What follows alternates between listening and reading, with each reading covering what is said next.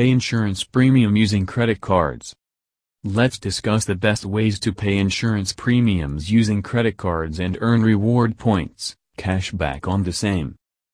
Over the next few months, we all will have a hefty insurance premium due on us.